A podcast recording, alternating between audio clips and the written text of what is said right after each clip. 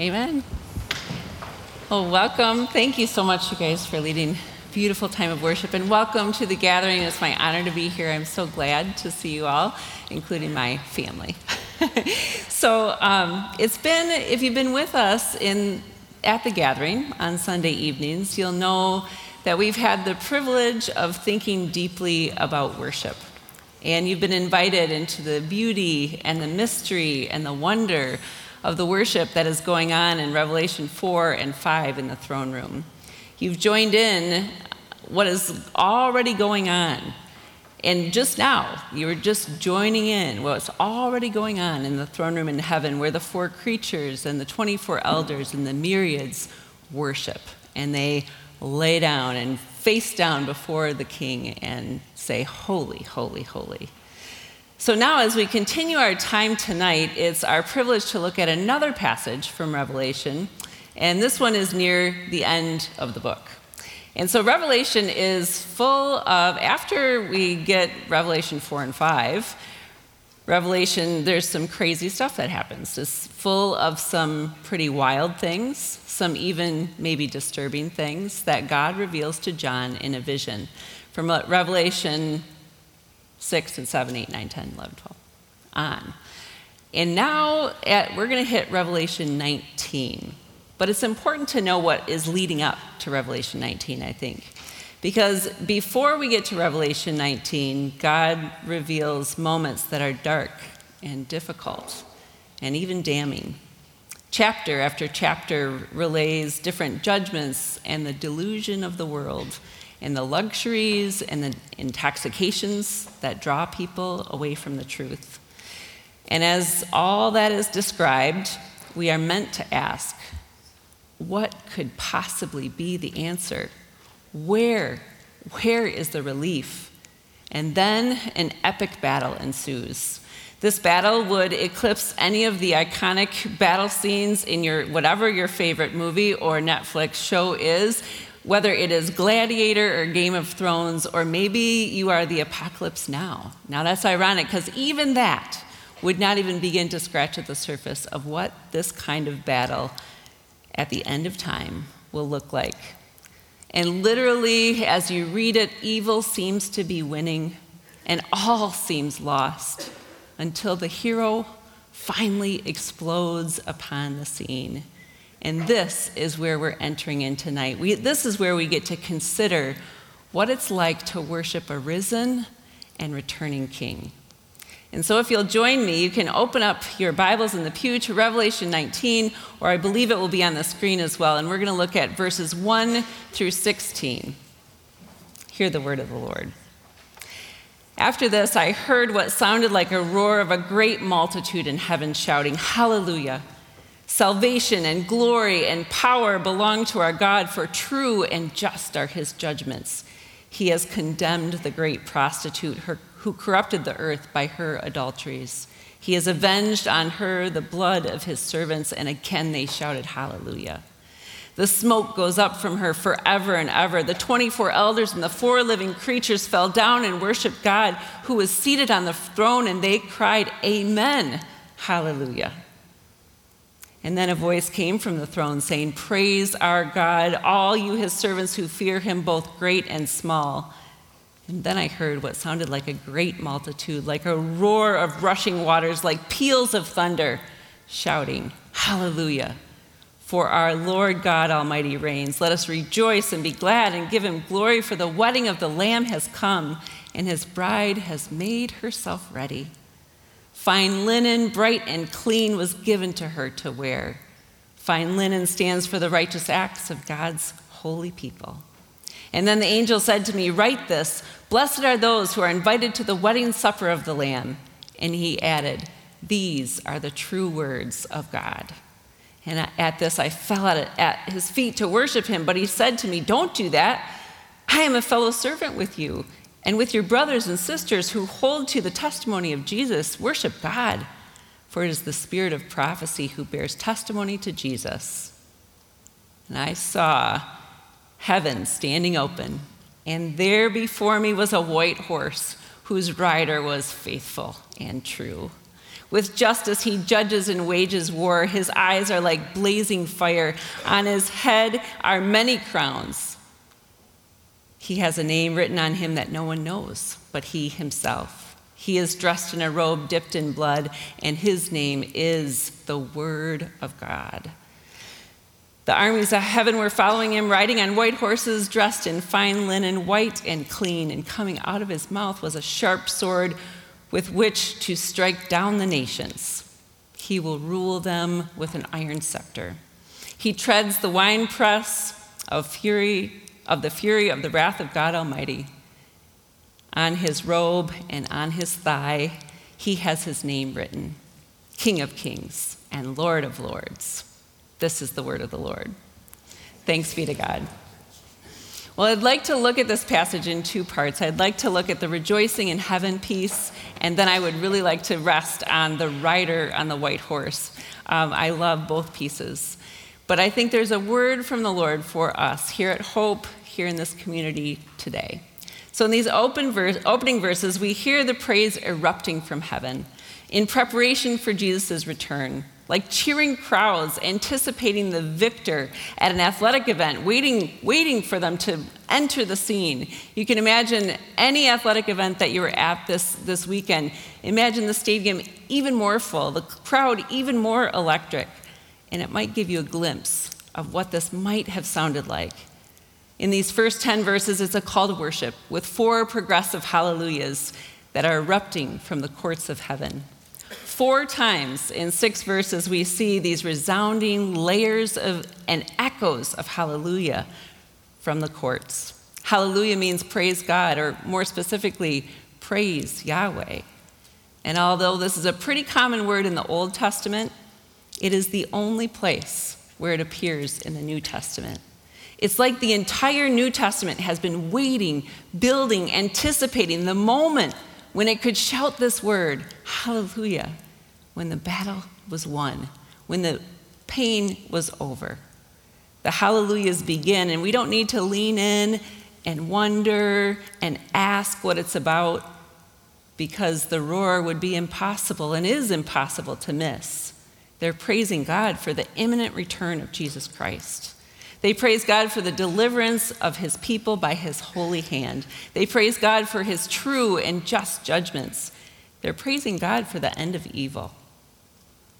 There's going to be a permanent plume of smoke rising up from Babylon and all she represents. Babylon and her evil are done for, never to rise again.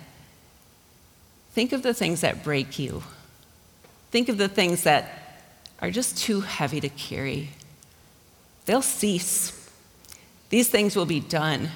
Racism and abuse and addiction and human trafficking and oppression of the poor and corruption of the system and greed, materialism, it's gone, forever gone, and there will be a hallelujah to shout. And so then in verses four and five, where we circle back and we see what you've seen in Revelation 4 and 5, the chapters, over and over. The 24 elders and the four living creatures fall down and they worship God. And this time, when they see him on the throne, they cry, Amen. Hallelujah. And when they say amen, it means so be it, bring it on, yes, hallelujah, praise be to God. They're in total agreement with the one who has truly won the battle. Heaven's worship leaders are calling people to worship at that point. And then the fourth hallelujah is, is the greatest of all. The multitude, it seems like the multitude, if it's not bigger, it's certainly louder, praising God because it's wedding time. If you look at verses 6 through 8 in your Bibles, it, it says, Then I heard what sounded like a great multitude, like a roar of rushing waters, loud peals of thunder shouting, Hallelujah! The Lord God Almighty reigns because it's wedding time. Oh, and there's so much to unpack about that wedding symbolism, but just know that this is a crescendo of praise. It's been building since verse 1, and now the wedding feast of the Lamb has come. The bride, God's people, are fully dressed, and they don't have to worry about what they're going to wear to the wedding because God has provided them with what they need. And now they can fully experience everything that He's prepared them for, everything He's promised, the full union between God and His people, unhindered by the constraints of sin. And so, and then to just pause for a moment, that the angel says to John, These are the true words of God. In a world that is so full of words, lots and lots of words, angry words and empty promise words and well curated comment words, it's so good to be reminded that God's word is true. God can only speak true words, and what he says will happen. So heaven has exploded in these hallelujahs in anticipation for what God will do, in gratitude for what he has already done. And so, what else could God's people say but hallelujah? And they didn't say it quiet, they said it loud. It was a roar. Are you a roar? Am I a roar? What is your hallelujah? And could it be a roar? What if you did live it out? What if you weren't quiet about what Jesus is doing in your life?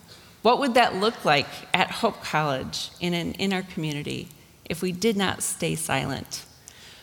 What if you could roar in times of great celebration?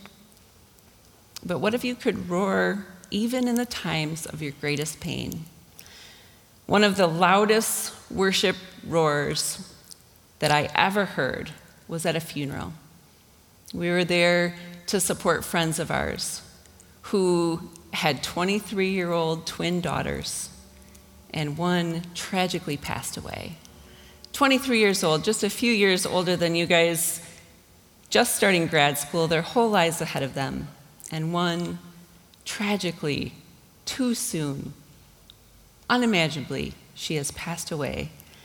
I found myself at this funeral barely able to stand and mouth the words with songs of hope on the screen. And yet I watched across the church at our friend, her father, who had his hand raised.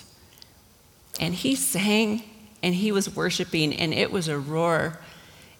It wasn't loud what he was singing, but it was a roar against evil and pain. It was a roar against Satan himself.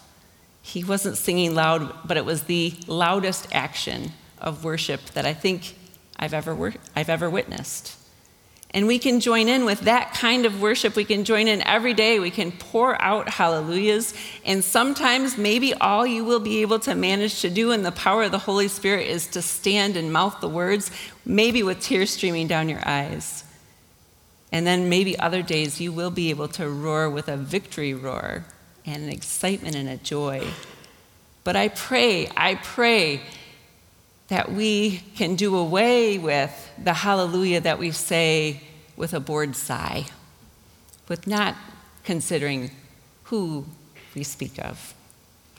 Because history culminates with a hallelujah, and so we don't want to miss it. If you're lacking a hallelujah in your heart or in your day, you can train your heart and mind to celebrate who God is. You can open His Word and ready yourself every day by focusing on what he has done and what he will do. This is what the creatures in heaven, this is what the, four elder, the 24 elders, this is what the multitudes are speaking of.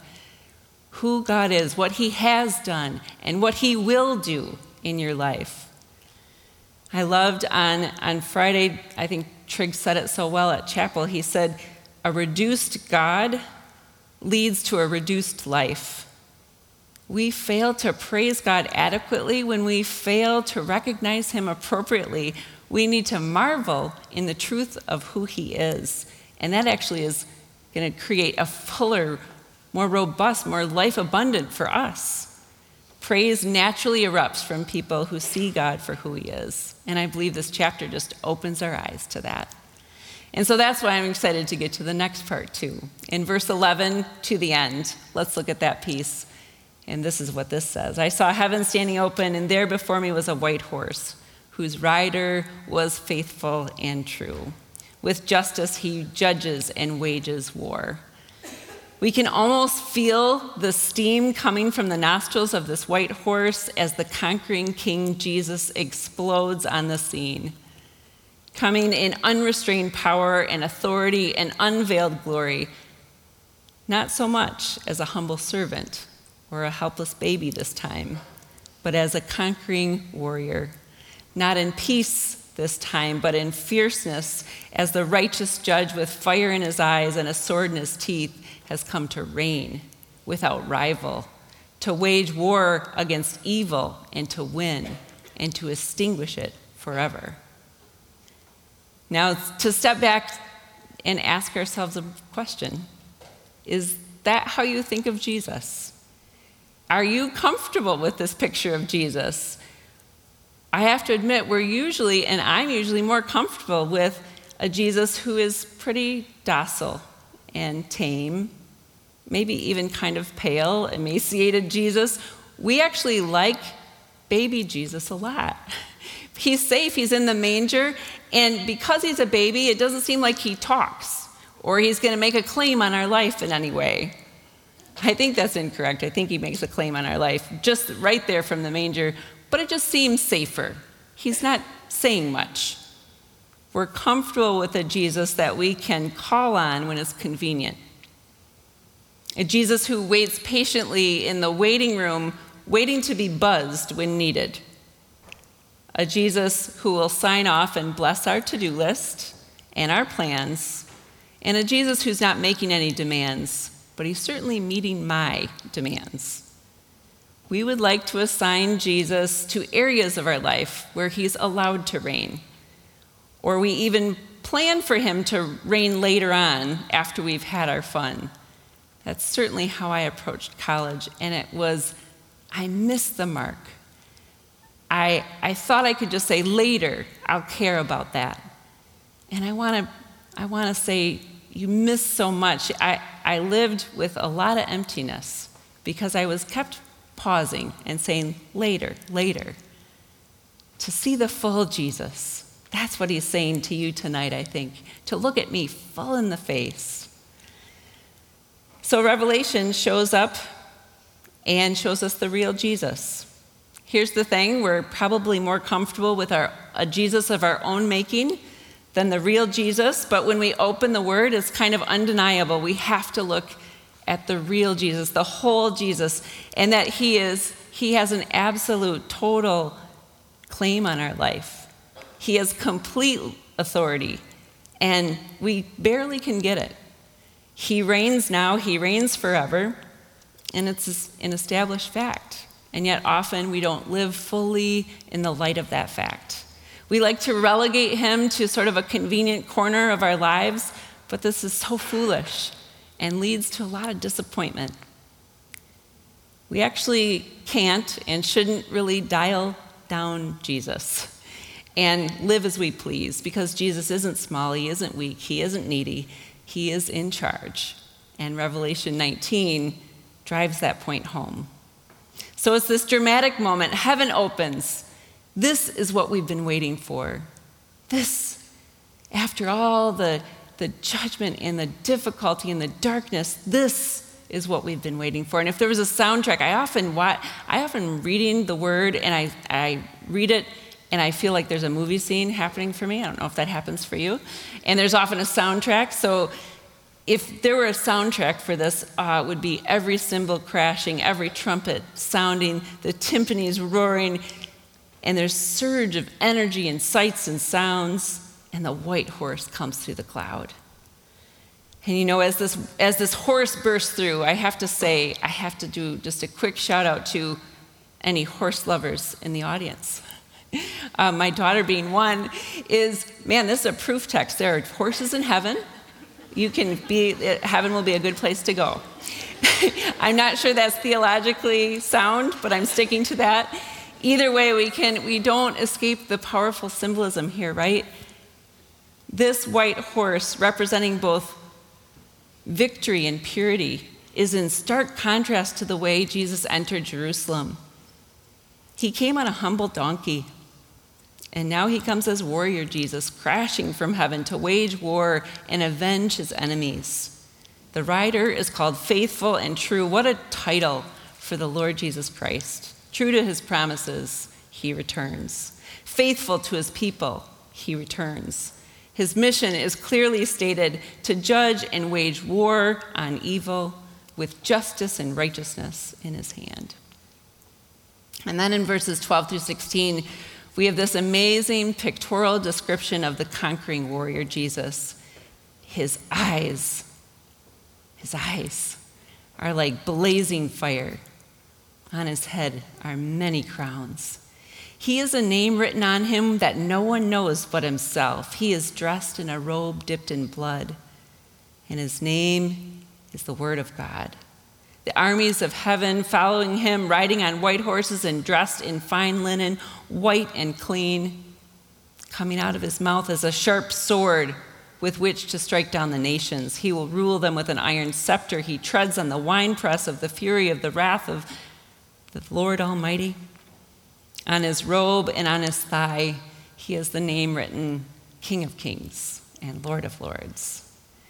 The overall picture there is one of absolute power and authority.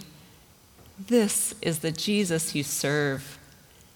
It just overwhelmingly so to look at him full, his full character, full in the face. And God is so good then to give us these detailed descriptions of what this returning Christ would look like. Imagine standing, I think as I look at this passage, I imagine standing in front of a masterpiece where, as if you stand there long enough and look at it, you start to notice things, different things, new things. You start to see, like, oh, that, that just, that's new. That's hitting me new. And so those descriptive phrases, there's 10 of them. There's 10 descriptive phrases that, that really show you who Jesus is. I think for our time, we'll just look at two. Um, I did have all 10 in here, so thank me. um, we'll look at two. Description number one deals with his eyes. His eyes are said to be like blazing fire. When Jesus came the first time, let's think about his eyes that first time. He had physical eyes that wept tears over Jerusalem and over the grave of Lazarus, his friend. He had gentle eyes that welcomed children onto his lap, laughing eyes. He enjoyed a wedding feast where he turned water into wine. He had compassionate eyes as he looked across the courtyard to Peter and restored him after he totally denied him. But when he comes here, when he comes again, we will also see both are true, these loving, compassionate eyes we will also see powerful, piercing, penetrating, purifying gaze of divine omniscience that sees all and judges all rightly. Hebrews 4:13 says, "Nothing in all creation is hidden from God's sight. Everything is uncovered and laid bare before the eyes of him to whom we must give an account. Nothing is hidden." And you know, when we think about the blazing, penetrating, fiery eyes of God, we have to admit that there are so many ways, so many times that we foolishly try to avert the gaze of God.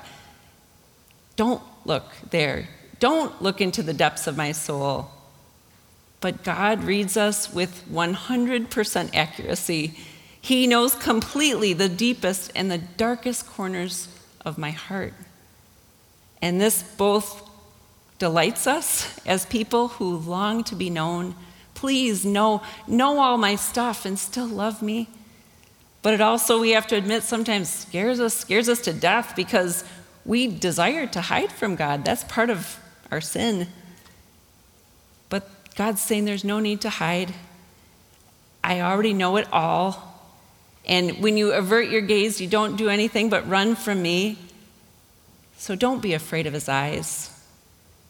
All these things. The love is true, and the strong and powerful reigning warrior is true, and he's coming to scoop you up.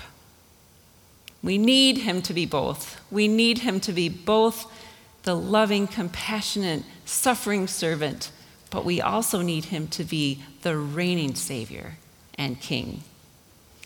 So, where are you foolishly looking away from God? when he already knows you completely? Will you look at him in the eyes and see his compassion, see his love? And then description number two this is the only other one we'll do on in verse 12. I want to talk about the crowns. On his head is many crowns. When Jesus came the first time, he, he had a crown. It was our crown. A crown made out of thorns, the very curse of sin. And he wore that crown of thorns so we could wear his crown, the crown of righteousness. But at the second coming, Jesus is wearing all the crowns, all the crowns on one head. He is the one before, before whom all crowns are cast at his feet. He is the supreme, undisputed authority, and we foolishly try to grab at that authority. That's where I was struck this week. I'm foolishly trying to grab at authority.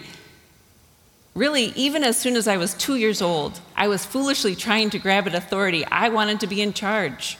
My favorite word was no. This is your favorite word.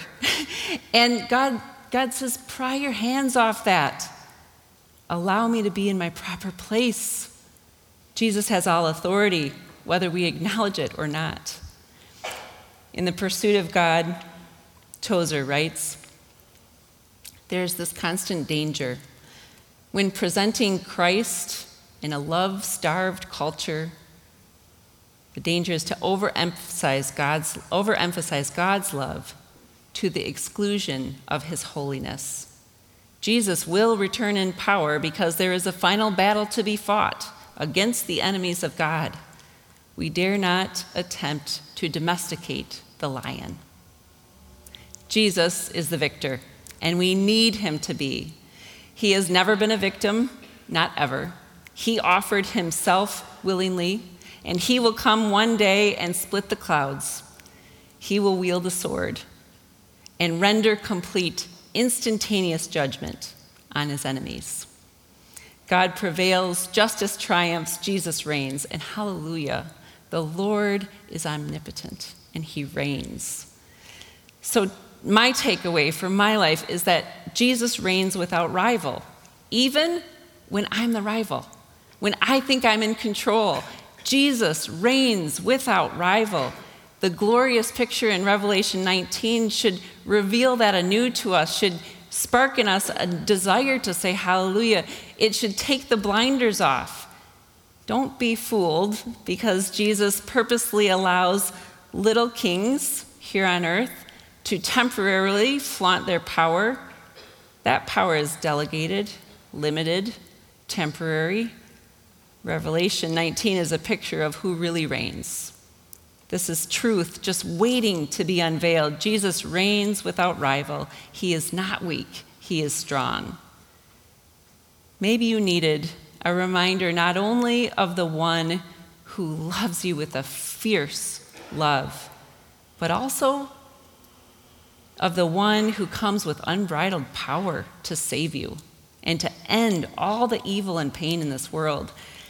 You sur- your surrender to Him doesn't change or amplify the fact that He is already in control. It puts you in the right place before Him. And that's where the solid ground is. That's the answer to the chaos, the anxiety, the struggle, is to put yourself again and remember who you are in His presence. Beloved, you are beloved. You are His child, and He reigns. So, as we walk out of here today, which we soon will, each of us will face some kind of decision. We'll face a decision that has a bigger implication. Will I give Jesus his rightful reign? Or will I exalt and please myself? Will I yield to the king who tolerates no rivals?